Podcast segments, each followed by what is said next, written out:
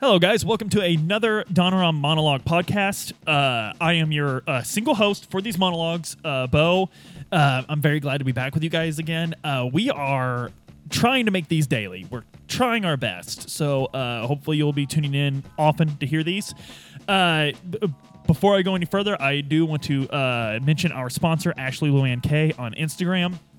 Uh, she's enjoying a lot of success lately, and uh, we're, we're hoping to give her even more. So go check her out on Instagram. Those links again are in the description of these videos or podcasts.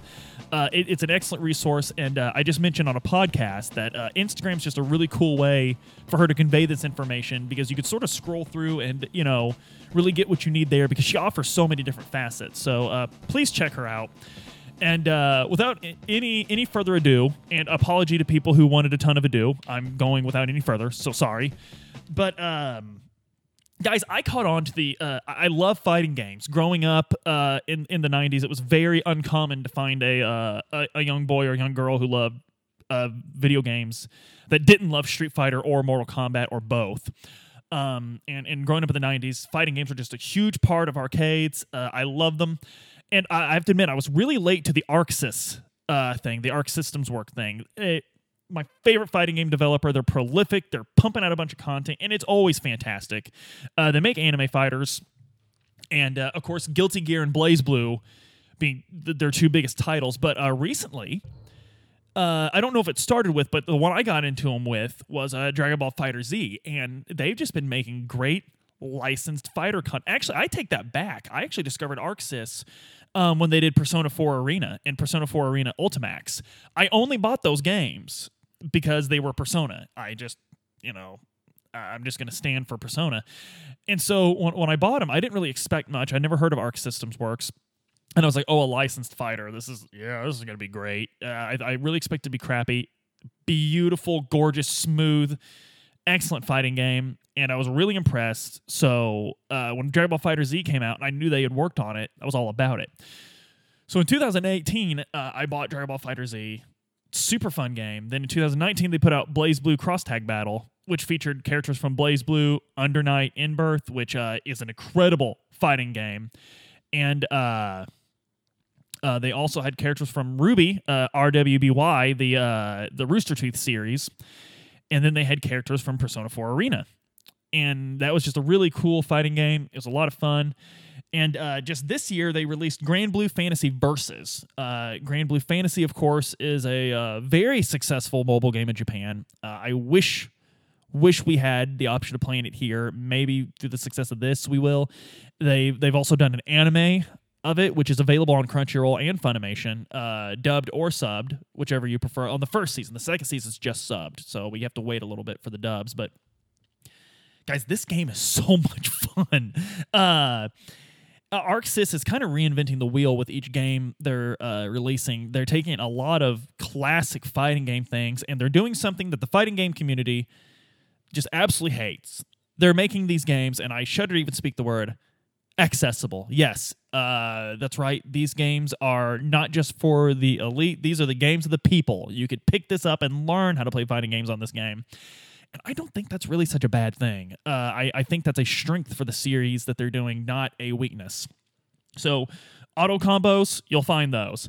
And this one took it a step further, and uh, ArcSys has been simplifying inputs for special moves, where you just do a semicircle and a button, and that'll do it. And that's all your special moves a semicircle and a different button, or a semicircle another direction, a different button. And maybe your hyper combos take a half circle and then two buttons, or something like that. This game actually follows the Smash Brothers formula. It's just a specific button and a direction on your directional pad, and that performs your different special moves. There's some people that are just furious about that coming in, but I've never understood ever since Smash Brothers release why these can't be in. Because a fighting game is so much more in, than inputs. It's reading frames. It's it's knowing when uh, you can take advantage of that hit. It's knowing when you can take advantage of that confirm. So I really like that this game does that because it makes it where you could focus on those other aspects much more and become a much more rounded player for even other games. And you could still do traditional inputs. They still left those in there. So I don't know what people are griping about, but I, I really like that. Uh, there's just one meter. There's just one meter instead of like three. Uh, and it, it builds through taking damage or giving damage, almost no other way. and there's only really a couple things you could spend it on. Also, under your life bar, you have uh, a symbol for all of your special moves, and your special moves have a cooldown. If you do the simplified version that I told you about earlier, it'll be a slightly longer cooldown than if you just did the traditional input. So they even give the traditional input people a little bit of leeway there. But I, I think the I think the inclusion of these things really makes this game shine. It, it makes it a whole lot of fun. And uh, uh, uh one thing I've observed, and I, I don't think I'm alone. I think other people have observed it too. Is anime fighters always come under a uh, criticism of there's no neutral. Neutral is in a fighting game any moment where neither player has a distinct advantage over the other. One player is not suffering under hit stun, one player is not prone, one player is not blocking. It's when you're just facing each other. And anime fighters, because they're so fast, they always come under the criticism that there's no neutral. I believe SonicFox has said that before, even though he plays several anime fighters and is the best in the world at several anime fighters. But this game, there's a lot of neutral, man. Uh, I almost, I dare say the development team took some notes from Smash Brothers because Smash Brothers is almost all neutral. But that, to me, it's just, I like, I don't know that's where the influence came or not, but I really like that that's present there. It makes it, uh, I don't know, it just makes it more exciting for me. It makes it more back and forth for me. Uh, you almost always see close matches. You almost never see uh, one-sided matches, and it's because of the, the way the game's designed. Um, Dragon Ball FighterZ, of course, became very famous for uh, TOD Touch of Death combos, where you one confirm will give you everything you need to just go in and kill off that one confirm, which is super cool to see on a Twitter video you posted of you in training mode. At a tournament, it's just sort of disappointing. Um, nobody likes those Super Bowls where one team just steamrolls the other one, you know? So, um, and of course, esports are an infinitely better medium than regular sports. So we want to make sure that our esports are still delivering on that promise. But guys, uh, I, I I wanted to do a monologue over this, uh, and unfortunately, this thing did not have a huge tournament run yet. Just a few months after it released, of course, the uh, the the national the uh, the pandemic of COVID nineteen swept the world, and we're just not having in person tournaments. It is a featured game at Evo 2020, but again, uh, Evo 2020 will be entirely online. I did a monologue video of that. Uh, please check that out for my thoughts on that. And I, I hope, I hope when Evo is in person again, that this game still shows up because I have been watching uh, the tournaments that did take place before people went into quarantine and shelter at home. And oh, they were just a blast to watch. they really were. This game is just it's got so much to offer. And uh, the characters are fun. Their their personalities are huge. Of course, they're from a uh, it's a licensed fighter, so they're from something else. Uh, they're from, of course, the mobile game and the anime.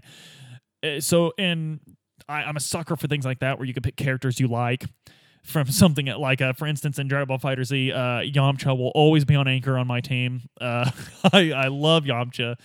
Uh, so this is a it's just a it's a really fun game and even if you hate fighting games even if you're not good at them i think this game offers you a great entry into that and uh, I, I, think it's great to learn on. The tutorial is very robust without holding your hand entirely. It tells you what inputs to make, but not exactly what moment to make them.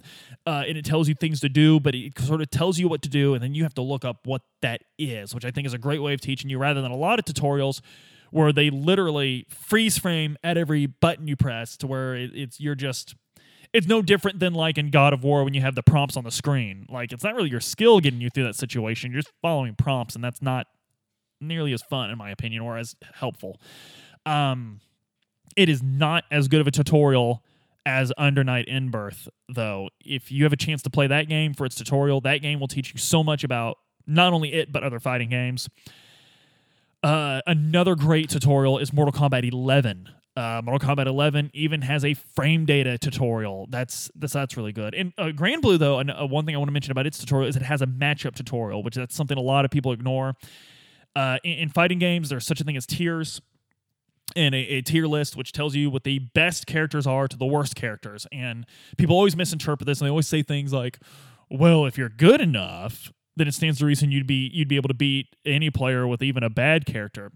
That's true. What a tier list is is telling you about those matchups and who's typically going to have an advantage. And uh, the best way to think of tier list is if a if if a player was absolutely cloned to where he'd make all the same decisions, all the same things, and he and a he one of those clones chose a higher character and one of those chose clones chose a lower character, then that higher character would always win. Or if they, it, so that's sort of the best way to look at that.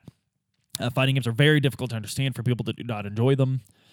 So, uh, in in what's funny is people don't debate these things in other games. Like no one would ever tell you in CS:GO that you know, oh, any loadout's fine. No one would ever tell you that. So I don't know why they say that in fighting games. However, uh, I love playing mid tier. I love watching professional players play mid tier because, of course, if a player's skill is that much more greater, uh, no character will save you from them.